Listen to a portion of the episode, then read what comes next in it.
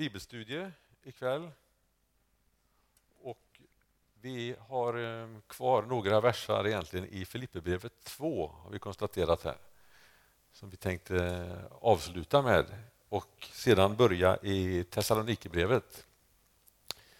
Vi kan väl bara be en kort bön här innan vi börjar. Att det får bli förståeligt och att vi tillsammans kan ta till oss det som står här. Fader, jag tackar dig för att du vill vara med oss här ikväll. Du ser här är de tankar och bibelställen vi ska läsa här till att börja med. Jag ber att vi får lägga det i dina händer och ber att du ska ge oss vishet och ge oss ljus över ordet, Herre, så vi förstår vad som står, att det får bli levande för oss, Herre, att vi kan ta det till oss och använda det på det sättet, Herre, som du vill att vi ska göra. Jag tackar dig, Herre, för det du har gett oss genom bibelordet, att vi får ta del av dina tankar, Herre. Jag tackar dig för att det är levande, Herre. Jag tackar dig för att det är verksamt och att det gör någonting med oss när vi läser ditt ord och när vi tittar djupare in i det, Herre. Jag ber för var och en som är här ikväll. Jag tackar dig för att du vill beröra oss, Herre, med, med ande och med ditt liv, Herre. Tackar dig för att du vill välsigna oss här ikväll, Herre. Tackar vi får vara dina barn, Herre. Tackar vi får vara din församling. Vi får vara delar i din kropp, Herre. Tack Herre för att du är med oss här ikväll. Amen. Vad gott. Då gör vi så att vi börjar lite grann i, i Filipperbrevet som sagt var. Eh, jag tror vi slutar ungefär någonstans kring vers 13 senast det begav sig. Och då känns det naturligt på något sätt att fortsätta därefter. Eh, hitta dit igen. Så. Och eh, vers 14 tror jag blir lagom. Börjar vi. Då står det så här. Eh, vi, vi, vi är klart i, i Filipperbrevet, kapitel 2. Vi gör ett litet tillbakahopp. Vi, vi gjorde bara halva det kapitlet när det begav sig. Jag, jag har pratat för mycket och tiden gick för fort, eller någonting sånt. Eh, men kapitel 2, Filipperbrevet och vers 14 så kan vi väl läsa fram till och med vers 18 där först. här. Eh, Gör allt utan att klaga och tveka så att ni blir fläckfria och rena, Guds oskyldiga barn mitt i ett falskt och fördärvat släkte, där ni lyser som stjärnor i världen när ni håller fast vid livets ord. Då blir ni en ära för mig på Kristi dag, att jag inte har kämpat förgäves eller arbetat förgäves. Ja, även om mitt blod skulle utgjutas medan er tro bärs fram som ett offer är jag glad och gläds med er alla. På samma sätt är ni glada och gläds med mig. Utan att klaga och tveka, står det. Och det kanske kan vara en eh, utmaning. Eh, men jag tänker här att eh, det vi gör och hur vi så att säga lever vårt kristna liv och hur vi frambär oss själva, det blir på något sätt ett vittnesbörd ut emot människor runt omkring också. Att de ser oss och de hör oss. Och Det finns ju ett par varningens ord i Jakobs brev, bland annat där det står om tungan, att den kan starta en hel eld så att säga, eller brand. Och att det vi säger det kan få väldigt stora konsekvenser. Och Jag tänker att det är det som är lite grann tanken med det här. Att göra allt utan att klaga och tveka. Att det får bli mitt vittnesbörd. Och tittar man i Bibel 2000, det här är ju, läser i Folkbibeln 2015 här.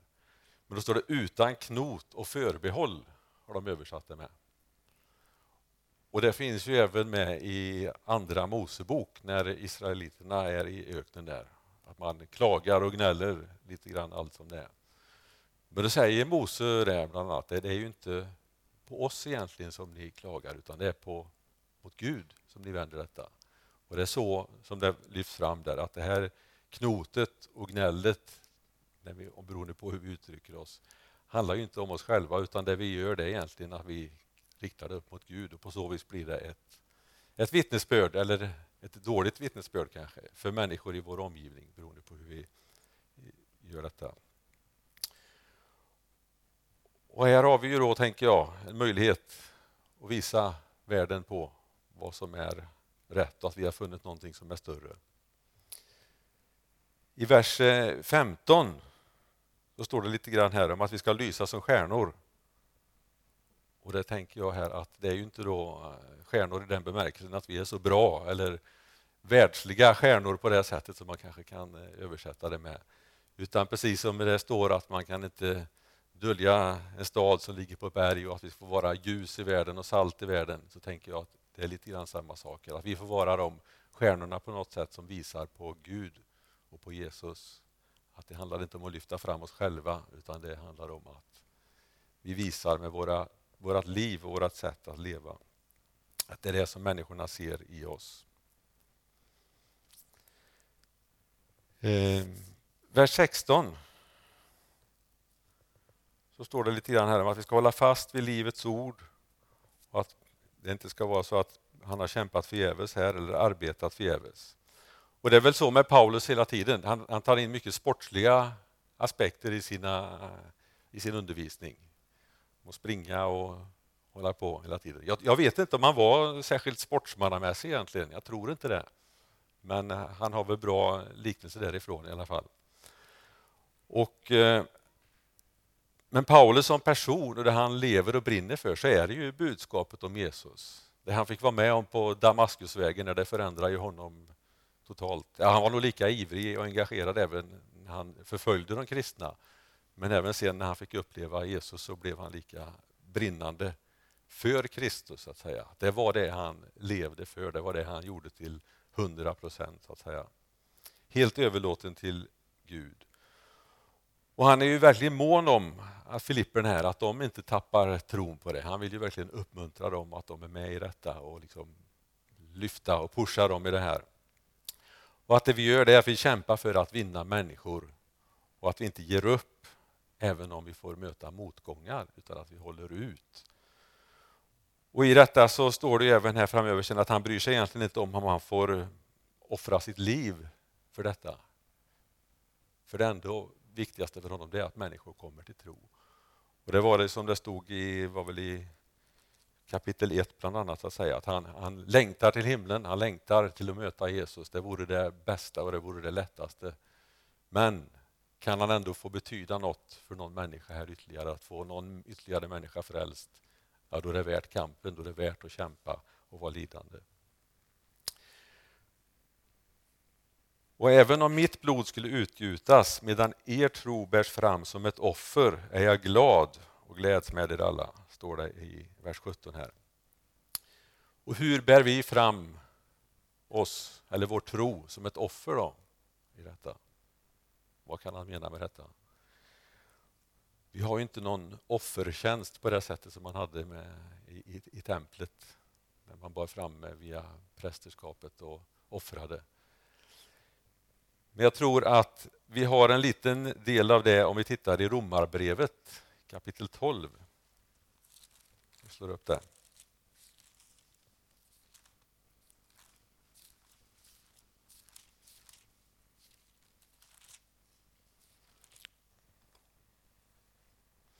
Och, ja, vi läser från vers 1 där. Därför uppmanar jag er bröder vid Guds barmhärtighet att frambära era kroppar som ett levande och heligt offer som behagar Gud, er andliga gudstjänst. Och det kanske är det som han menar här, att vårt offer inför Gud, det är den gudstjänsten vi gör genom att leva ett liv som behagar Gud. Ett liv som är vänt in i Kristus och där vi får sprida detta ut till de vi möter, till världen. Och Det får vara vårt offer, så att säga. Att vi gör detta i vardagen och hela tiden i det vi lever. Och Han säger ju det, Paulus, att även om han får sätta livet till och att hans blod utgjuts, så att säga, så vill han ändå att Filipperna gläds med honom i detta. För då har han ändå fått göra det för, för Herren, att det är därför han offrar sitt liv. Så de ska inte liksom bli nedslagna eller på något sätt att det stannar upp, att man stannar upp och sörjer honom. Utan att varje liv eller det man lever i, att det får vara ett offer som behagar Gud och man fortsätter i detta. Och att just det här att man inte får ge upp eller på något sätt bli nedslagen så finns det ett, ett bibelord jag tänkte ta med från Lukas också, kapitel 10.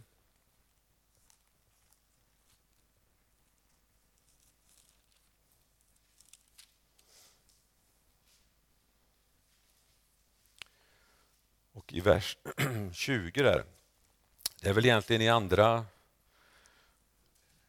diket på sätt och vis kan man säga. Det står så här, men gläd er inte över att andarna lyder er, utan gläd er över att era namn är skrivna i himlen. Så oavsett här om vi möter motgång och det är tufft, så tycker han att då ska vi glädjas åt det. Men även om vi får uppleva framgång, att när vi ber för människor så händer det under och tecken, människor blir friska. Här står det ju i, i samband med att man driver ut andar, och, så är det inte det vi ska liksom glädja oss åt ändå. Det är ändå det är Gud som gör det. Det handlar inte om att det är någonting jag gör eller kan göra, utan det är Guds verk alltsammans. Men det vi ska glädjas åt, det är att vi har våra namn skrivna i Livets bok, att vi får vara frälsta. Att det är det som är vårt hopp och det är det som får bära oss fram i detta. Både om det är prövningar eller om det är medgång, så att säga. Det är det som överglänser allt sammans, att vi får vara vårt namn skrivet i Livets bok. Här.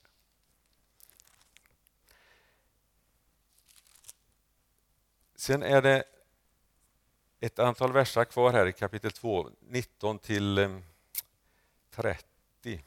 Och Det är egentligen ett stort, eh, vad ska man säga, en, eh, beskriver relationen här mellan Paulus och Timoteus bland annat. Att säga. Eh, han hoppas kunna sända Timoteus till dem snart för att få till sig information. Hur går det för församlingen? Hur mår församlingen? Det fanns inte så mycket telefoner och dylikt misstänker jag och Facebook, utan det handlar om att skicka människor och få till sig information. Det var lite mer tröghet i systemet där. eh, och, och, och, veta hur de har det i alla fall. Men samtidigt så säger han här att han skulle själv vilja eh, honom hoppas jag alltså kunna sända så snart jag fått se hur det går för mig, står det här. Han vill avvakta lite grann ändå och se hur, vad händer med mitt liv. Kommer jag att bli frisläppt eller kommer de att offra mig? så att säga. Och, och, här så skriver han ju väldigt starka ord och beskriver relationen med eh, Timoteus här. Eh, han skriver att han älskar honom som sin egen son. Timoteus är en eh, person som Paulus själv har fått vara med om att föra till tro. Så han älskar honom väldigt djupt. Och i, i första Korinthierbrevet så står det att han, att han ser honom som sitt barn i Herren, vilket beskriver att han har varit med och fått föra honom till tro där, att han blev frälst genom Paulus arbete. Och de har varit igenom väldigt mycket tillsammans. Eh, han har varit med på många av Paulus resor. Han var med när de bildade församlingen här i Filippi, som det stod om i Apostlagärningarna. Och eh, vid flera andra tillfällen så har Timoteus fått vara den här budbäraren som har hämtat information och förmedlat information åt Paulus. Eh, han skriver det här i... Det finns en viss uppgivenhet i det Paulus skriver här i vers 21. I föregående vers 20 då, så säger han att jag har ingen som han, ingen som så uppriktigt kommer att bry sig om er. Det är väl just det att han visar ett sånt otroligt förtroende för Timoteus. Att åker han till församlingen där så litar han fullt på att, att Timoteus kommer att verka och göra nytta i församlingen. Han har fullt förtroende för honom. Men sen finns det någon annan grupp här då. Alla söker de sitt, men inte Jesu Kristi sak, säger han. Och vilka det är, svårt att säga då, men någon grupp antagligen då i församlingen som kanske inte är lika överlåtna eller är med på banan på samma sätt. En viss besvikelse över dem, så att säga. Att de inte sätter eh, Jesus i första rummet på något vis, utan man söker sitt istället. här. Men han litar som sagt på att Timoteus kommer att ha omsorg om församlingen i alla fall. här. Eh, sen nämns även en eh, person här som heter Epafroditus som har varit med och hjälpt Paulus väldigt mycket. Han har varit sjuk och han eh, vill åka tillbaka egentligen till församlingen här. Och Paulus skriver här lite grann om honom, just vad han har betytt för Paulus i arbetet. Han har stöttat, han har varit med och han har tydligen varit väldigt nära döden till och med. Och, och Frågan är här då om Paulus på något sätt genom att skriva detta, vad han, den här Epafroditus, har gjort och fått betyda. Att han vill underlätta för honom att åka tillbaka till församlingen i Filippi. Så de inte tycker att han smiter och åker iväg dit och ger upp för lätt. Utan att Paulus har varit banar så att säga väg för att ta emot honom när han kommer tillbaka. För han har verkligen varit med och gjort det jobbet som han skulle. Han har till och med varit nära döden och satt sitt liv på spel, står det här. Så han har verkligen gjort någonting och betytt mycket för Paulus här. Eh, tittar man i alla fall här då så finns det ju, tänker jag, tre saker som kommer fram och ligger till grund för den här gemenskapen, den här väldigt djupa gemenskapen. Då, som jag tror är viktig och som man kan ta till sig i, i, i församlingen för oss också. Det är dels så har de ju ett väldigt gemensamt fokus på att sprida budskapet om Jesus och jobba för detta.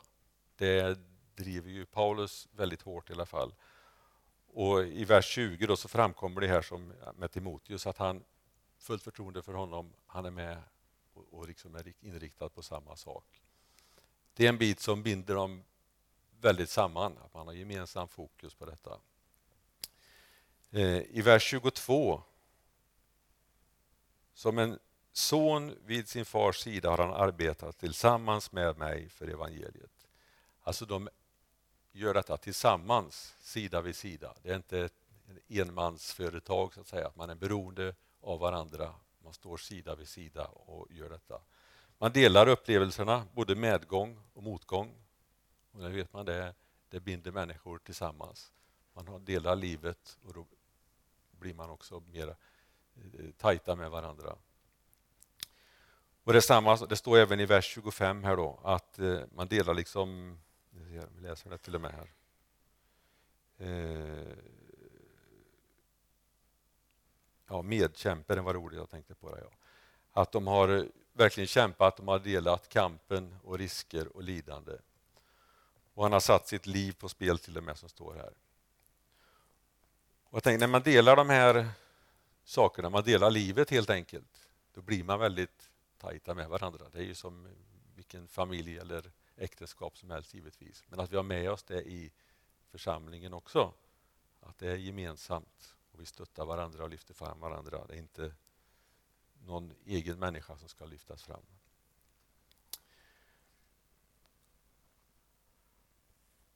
Och Det var väl kapitel två som därmed är slut egentligen. då. Och kapitel 3 och 4 har vi tittat på tidigare. Det är mycket uppmuntran och glädje i Filipperbrevet i alla fall. Man ser det Paulus lyfter och, och pushar på med här. Han har väldigt omsorg om de församlingar han har varit med och startat. Och Det ser vi även här sen i, just med Thessalonikerbrevet. Att det är liksom inte... Han har väldigt nöd och, och kärlek till de människorna som han möter. Eh, vi flyttar över oss till första Thessalonikerbrevet och tittar på vad det står där.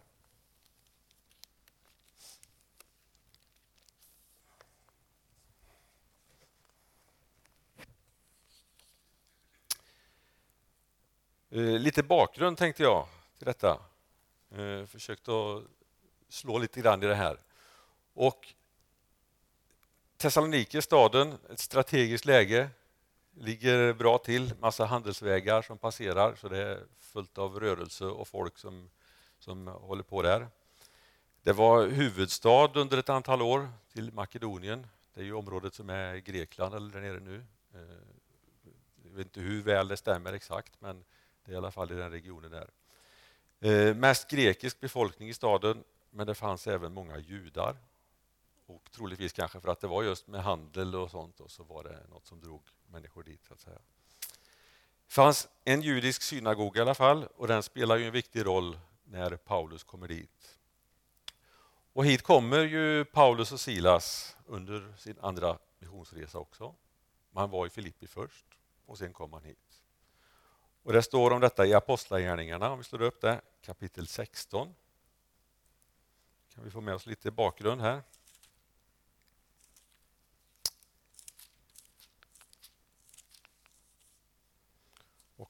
Från vers 35 kan vi läsa. Så får vi lite med oss där. Och in i första versen i kapitel 17. När det blev dag skickade domarna sina rättstjänare och lät säga frige de där människorna. Och fångvaktaren framförde detta till Paulus och sa domarna har sänt bud att ni ska friges. Så kom nu ut och gå i frid. Men Paulus sa till dem de har piskat oss offentligt utan rättegång fast vi är romerska medborgare och kastat oss i fängelse och nu vill de skicka iväg oss i hemlighet. Åh nej, de får komma hit själva och hämta ut oss. Rättstjänarna hörde, framförde dessa ord till domarna som blev förskräckta när de fick höra att de var romerska medborgare. De kom och talade vänligt till dem och förde ut dem och bad dem lämna staden. Men när Paulus och Silas var ute ur fängelset gick de istället hem till Lydia där de träffade bröderna och gav dem uppmuntran och tröst. Sedan drog de vidare. De tog vägen över Amfipolis och Apollonia och kom till Thessalonike där judarna hade en synagoga. Så efter Filippi och att man hade suttit i fängelse så åker man vidare och kommer då till Thessalonike och hittar där en synagoga. Och det är ju mönster som upprepar sig hela tiden. Man letar efter någonstans och börjar förkunna ordet. Och där var man i tre veckor, eller under tre sabbater i alla fall, och predikade, vilket resulterade i att människor kom till tro och en församling bildades där också. Och Det verkar vara mest greker som kom till tro där. Om vi läser vidare ett par versar i kapitel 17 här i Apostlagärningarna. Paulus besökte dem som han brukade och under tre sabbater samtalade han med dem utifrån skrifterna och förklarade och visade att Messias måste lida och uppstå från de döda. Och han fortsatte, denne Jesus som jag förkunnar för er, han är Messias. Och några av dem blev övertygade och anslöt sig till Paulus och Silas. Och därtill kom ett stort antal greker som vördade Gud och inte så få kvinnor av förnäm släkt. Och då hade man så att säga startat och, och grundat församlingen under cirka tre veckor där då, vad man kan eh, läsa här. Så hade man fått igång en församling. Sen vet vi inte, eh, vad jag förstår, hur länge han var kvar i Thessalonik egentligen. Eh, för, för det blev samma sak där. Han blev, eh, de blev förföljda och utkörda därifrån. De följer samma mönster. Men kanske då ungefär knappt eller ungefär en månad upp till ett halvår kanske tror man. För i Filipperbrevet står det också att Filipperna under, vid två tillfällen skickade man hjälp och gåvor till Paulus där när han var i Thessaloniki. Så att ja, en månad upp till kanske ett halvår ungefär. Någonstans där eh, var han där tror man. Då. Men som sagt var, efter en tid där blev det samma sak där. Det var tumult och judarna försökte köra ut dem därifrån. Och de for iväg och kom till en stad som heter Berea och samma sak hände egentligen där. Man började jobba, men då fick människorna i Thessaloniki reda på att de var i Berea. Så då åkte det folk från Thessaloniki till Berea och började jaga dem även där. Eh, Paulus och Silas ville åka tillbaka till Thessaloniki för att se hur gick det för församlingen, eller hur går det för dem. Den var ju nystartad och de mötte väldigt mycket motstånd. Och givetvis var då, de var oroliga för dem. Hur, hur går det för dem? Vi måste åka dit och se om de klarar sig eller faller de av ifrån tron så att säga. Men det var svårt för dem att åka dit. De var ju förföljda, Paulus och Silas och Timoteus också. De kunde inte röra sig riktigt hur de ville. Men Timoteus i alla fall åkte tillbaka för att se hur det gick för dem. Han kommer tillbaka till Paulus som då är i Korint. Och det är därifrån han skriver Thessalonikerbrevet både det första och andra. Och Det Timoteus har med sig tillbaka när han kommer till Paulus det är i alla fall att det går jättebra. De är med på banan, de har inte tappat sin tro. Och det som Paulus skriver här sen i Thessalonikerbrevet, det är att han upplever att det är en mönsterförsamling, skriver han. Och det enda församlingen han skriver så om, att det är en mönsterförsamling. Så de levde verkligen i Kristus på det sättet som Paulus önskade. Eh, första Thessalonikerbrevet är troligtvis det äldsta av Paulus brev. Kanske säger man att Galaterbrevet är något år äldre, men i alla fall ett av de tidigaste breven. Eh, och då i så fall skulle det egentligen innebära också att det är den äldsta kristna texten och som är bevarad, som man har liksom spårat tillbaka till. Någonstans skrivet till år 50. Så det är alltså skrivet kan man säga till den allra första och äldsta kyrkan.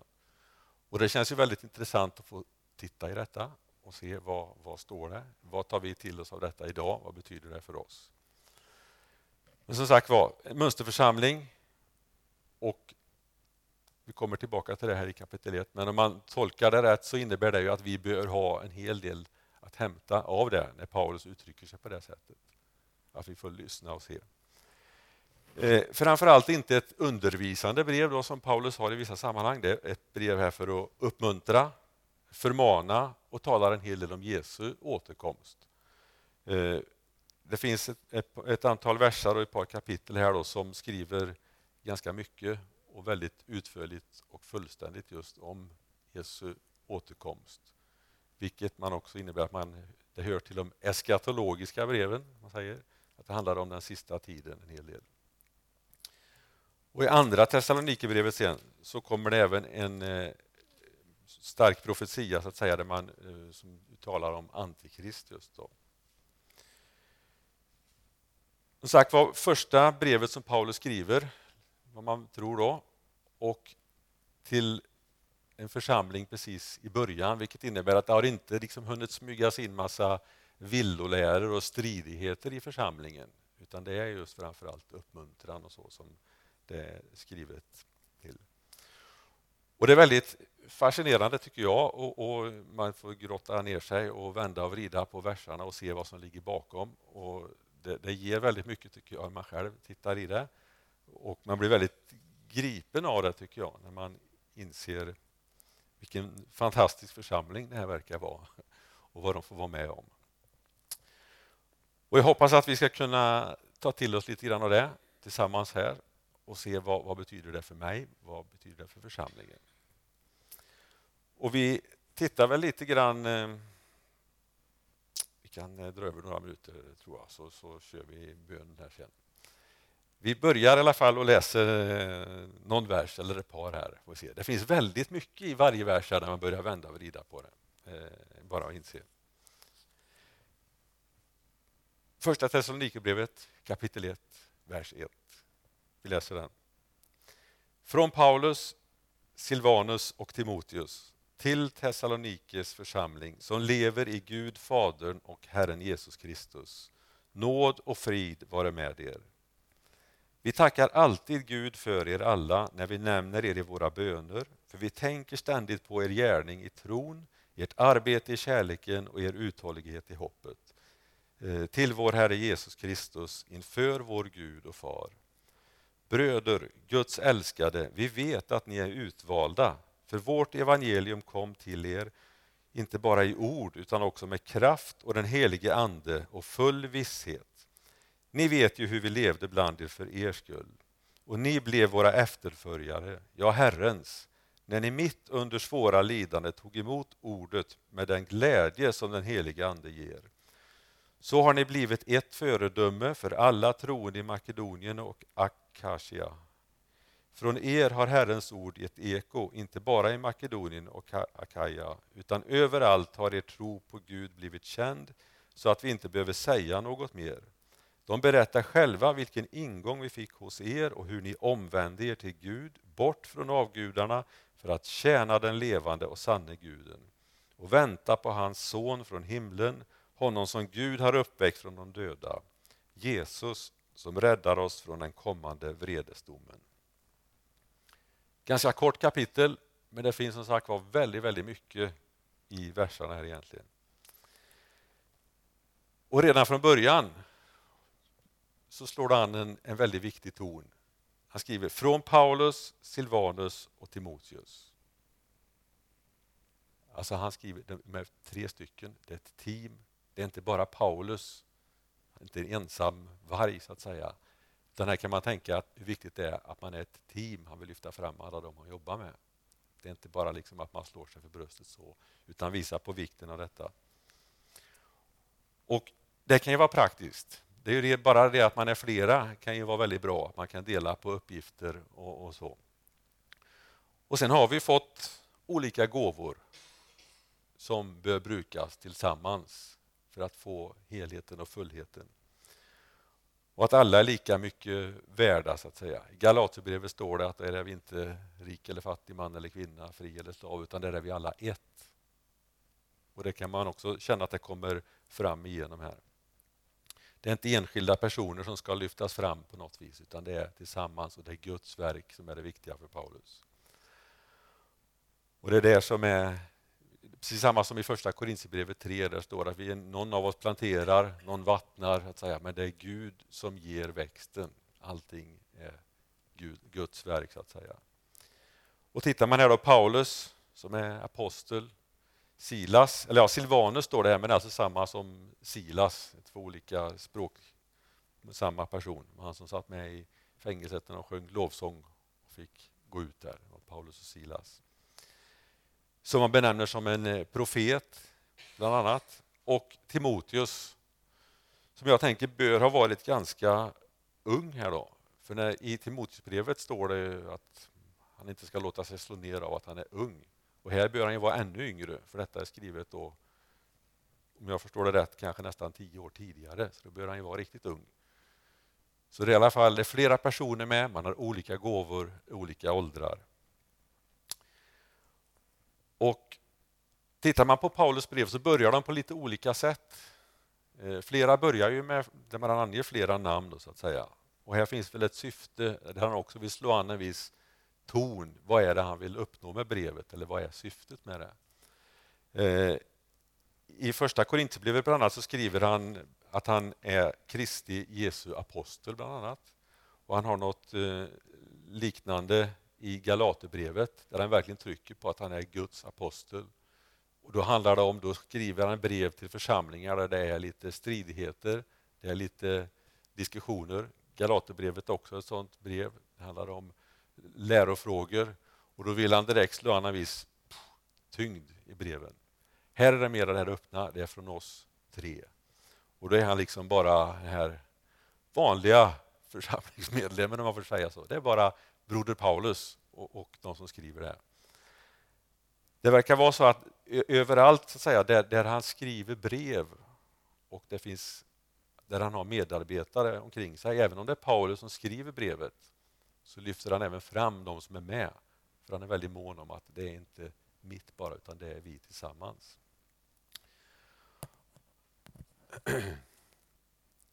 Det var första det, ja. Och han skriver till Thessalonikes församling då, som lever i Gud, Fadern och Herren Jesus Kristus. Och då är det inte till den vanliga allmänna församlingen i, i, i Thessalonike, så att säga, utan han eh, av blandade människor i staden, utan han skriver till de troende, till församlingen i Gud. En församling som lever i Gud, Fadern och Jesus Kristus. Och De lever ett väldigt pågående och överlåtet liv, kan man tänka här kring detta. Och eh, det, det, när man läser det givetvis så slår det tillbaka till en själv, då, vår församling. Hur lever vi i detta? Är det på det sättet? Här hade det fått konsekvenser för dem när de hade kommit till tro. De var väldigt, så att säga, som det står, levde i Gud, Fadern och Herren Jesus Kristus. Och lever vi på det sättet så får det någon form av konsekvenser. så att säga. Hur använder jag min tid? Vad prioriterar jag? Vad gör jag? Det är inte en, en vanlig allmän förening eller klubb som samlas för att liksom ha mysiga sammankomster. Utan när man samlas i Jesu namn, då finns det en tyngd, det finns en auktoritet i det. Och det är så jag tänker att församlingarna idag och vår församling, det är så vi ska utforma det vi gör. Att när vi samlas då är det centrerat kring Jesus Kristus. Jesus är i centrum i allt det vi gör. Det är inte olika verksamheter och aktiviteter så att säga, utan det är fokus på Jesus. Och Jag tror att om inte Jesus får vara i centrum så skapar det inte heller någon längtan hos människor runt omkring. Utan det är när de får höra detta och ta till sig budskapet och den heliga Ande får göra det levande i människor, då, då växer också en längtan hos människor att komma till tro. Och just lever vi i Gud Fadern och Herren Jesus Kristus, som det står på det sättet, så tänker jag att då handlar det inte heller om mig som person, vad jag tycker och tänker och min vilja, så att säga, utan det handlar om att vi tillsammans söker Guds vilja och lyssnar efter hans röst. Det handlar liksom inte om att får inte jag höra det jag vill där i den församlingen så går jag till en annan församling och liksom vänder kappan efter vinden så att säga och går dit där det kliar mig som godast i öronen. Utan vi är tillsammans i Jesus, vi lyssnar på hans röst. Det är det som är det viktiga. Och det är ju upp till oss alla. Precis som när jag står och, och talar här så är det upp till er att vara med och pröva det och känna, är det rätt eller står han och lurar oss nu? Så därför är det så viktigt att vi alla läser Bibeln och ber och är med och kan pröva och hör vad är det som förkunnas. Är det rätt eller är det villoläror? För det gör vi väl, tänker jag, läser Bibeln där. Hur ska vi annars kunna så att säga, bedöma det som vi får höra? Och Det är en församling som verkligen lever i Jesus Kristus. Den består av människor som är, som det står i Johannes 15, egentligen, Jesus säger att han har kallat oss, eller fört oss ut ur världen. Och det är de människorna som är, man samlas här för att fira gudstjänst, för att prisa Gud och vara tillsammans. Man evangeliserar, missionerar och man lever väldigt tillsammans. Och är det på det här sättet, får det den konsekvensen i mitt liv, då tänker jag att då går vi inte till kyrkan med inställningen vad får jag idag? Utan mer och mer, allt eftersom man närmar sig Jesus, så tänker man vad kan jag göra för mina bröder och systrar? Jag tänker att när vi kommer till kyrkan så ser vi det mer som en möjlighet och en nödvändighet istället för att se det som någonting som inkräktar på vår tid eller fritid. så att säga. Jag vill vara med. Det är någonting som är viktigt och betyder någonting för mig. Och då kan vi leva som den här levande församlingen och vara den församlingen som Gud vill att vi ska vara.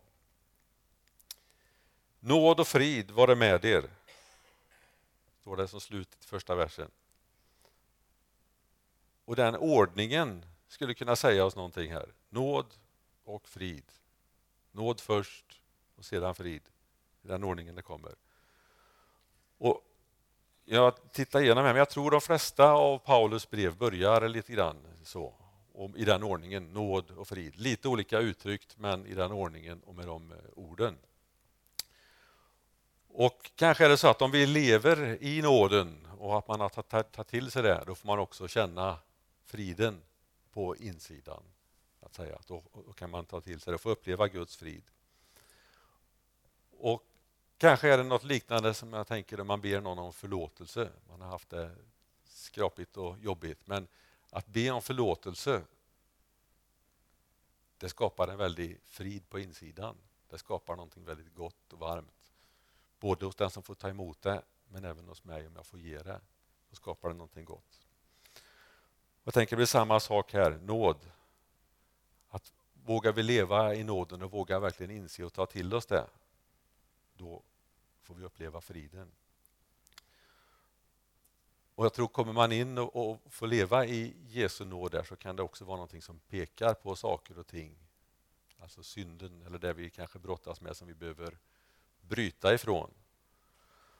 Och det tror jag när vi kommer inför korset och kommer inför Jesus tillsammans som församling så kan vi få uppleva den här försoningen.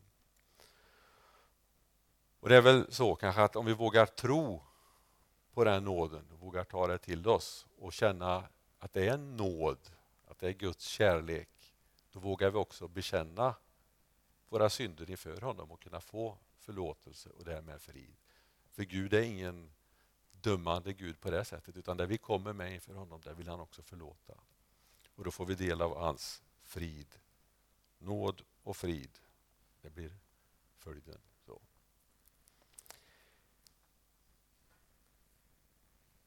Jag tror vi bryter där efter första versen idag. Så har vi inte, håller vi tiden lite grann så. Eh, det finns väldigt mycket som sagt var i det här kapitlet. Eh, det verkar vara en väldigt fascinerande församling tycker jag. Där i Thessalonike. Vi får fortsätta vers två och framåt nästa gång.